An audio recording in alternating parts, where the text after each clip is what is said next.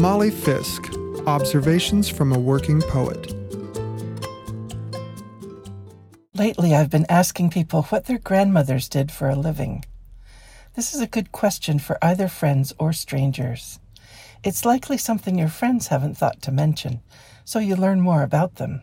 And many strangers will tell you with a light in their eyes, remembering.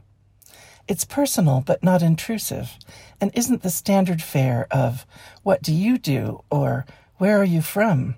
or How do you know the bride? It's a way of asking, Who are you? but at a remove. As I say this, I'm groaning at my assumptions. I'm white and live in a monochromatic white county, which is where I'm asking. I'm known and liked here, and usually seen as benign. In other situations, posing the question might not end well at all. People could think you were trying to gauge ethnic and class differences to emphasize hierarchy or exclusion, instead of what I'm trying to do, which is see what we have in common. Thus are my privilege and ignorance revealed to me. So think about it before you try this at home.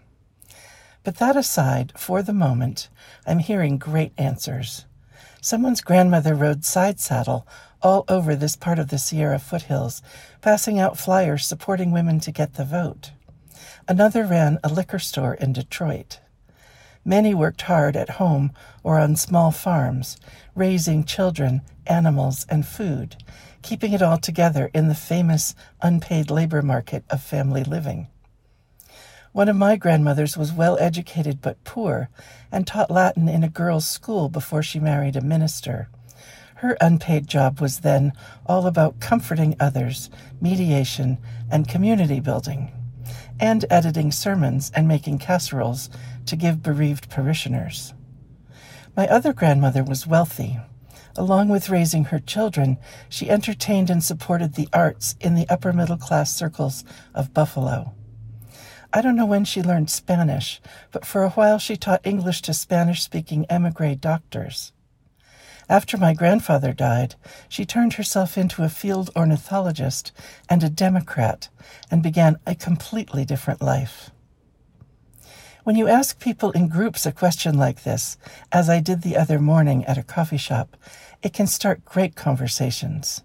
Geography shows up, shoe factories, orchestras, the war effort, as well as different angles on women's traditional skills and pastimes. Some grandmothers were in service as maids or cooks. One designed the gardens for Gone with the Wind. I heard of a torch singer, a private seamstress, and many teachers and librarians. Legions of women raised children and grandchildren, took in boarders to make ends meet. One was a trap shooting champion of Canada. One was a bookkeeper at Niagara Mohawk Power.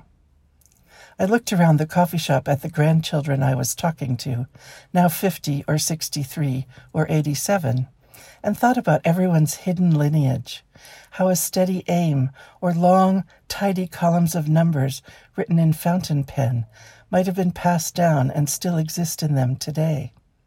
Through DNA or family tradition, we carry mysteries.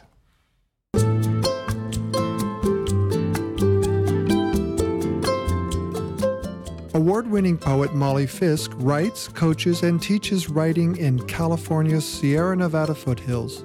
You can reach her at mollyfisk.com. This program is produced at the studios of KVMR FM, Nevada City, California. Funding is provided by Harmony Books of downtown Nevada City and KVMR with support from the Corporation for Public Broadcasting.